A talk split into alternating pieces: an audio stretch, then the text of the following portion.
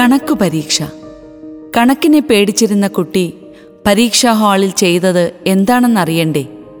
കുട്ടികൾക്ക് വായിച്ച് രസിക്കാൻ ഒരു കണക്കു പരീക്ഷയുടെ കഥ. അഞ്ചാം ക്ലാസ് വിദ്യാർത്ഥിയാണ് കെവിൻ. അവന് വാർഷിക പരീക്ഷ തുടങ്ങിയിരിക്കുകയാണ്. കണക്കെന്ന് കേട്ടാൽ കെവിന് പേടിയാണ്. കണക്ക് പരീക്ഷയുടെ ദിവസം പുലർച്ചെ അവൻ ഉണർന്നു. അമ്മ ചോദിച്ചു ഇന്നെന്ത് പറ്റി? സാധാരണ വൈകിയാണല്ലോ നീ എഴുന്നേൽക്കാറുള്ളത്. അമ്മ പഠിപ്പിച്ചു കൊടുത്തിരുന്നെങ്കിലും കണക്ക് പരീക്ഷയായതിനാൽ പേടിയാകുന്നെന്ന് അവൻ പറഞ്ഞു. കെവിൻ പല്ലു തേച്ച് കുളിയും കഴിഞ്ഞ് വീണ്ടും പഠിക്കാനിരുന്നു. കണക്കു പരീക്ഷയാണെന്നുള്ള പേടിയിൽ നന്നായി പഠിക്കാൻ അവന് സാധിച്ചില്ല. കുറേ സമയം കഴിഞ്ഞപ്പോൾ അവന്റെ അമ്മ അവന് ഭക്ഷണം കൊടുത്തു. കഴിച്ച ശേഷം തന്റെ സ്കൂൾ ബാഗ് കയ്യിലെടുത്ത് സ്കൂൾ ബസ്സിൽ യാത്രയായി.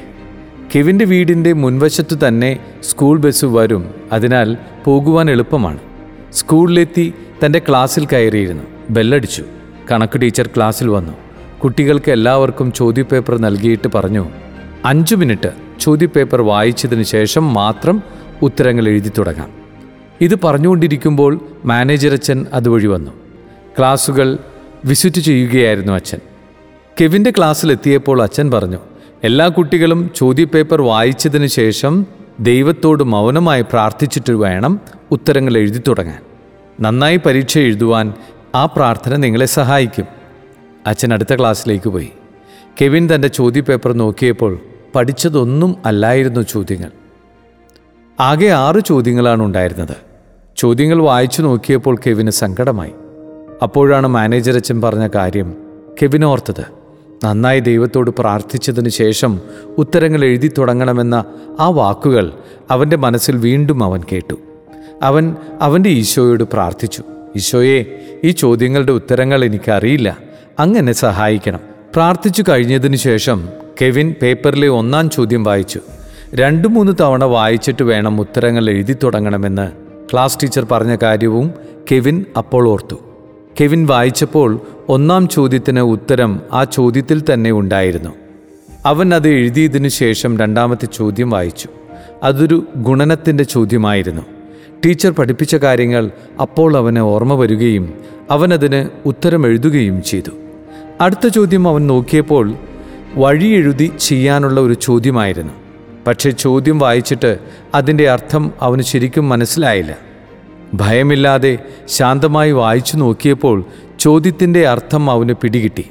ഉത്തരം എഴുതിയതിനു ശേഷം അവൻ സന്തോഷത്തോടെ ഈശോയ്ക്ക് നന്ദി പറഞ്ഞു. നാലാമത്തെ ഉത്തരവും ഈസിയായി തോന്നി.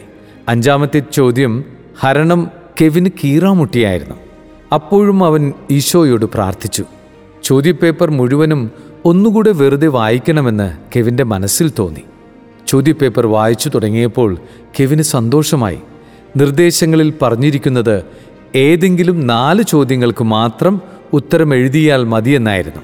ആറ് ചോദ്യങ്ങളായിരുന്നു ഉണ്ടായിരുന്നത്. അങ്ങനെ അവസാനത്തെ രണ്ട് ഉത്തരങ്ങൾ എഴുതേണ്ടതില്ലെന്ന് അവന് മനസ്സിലായി.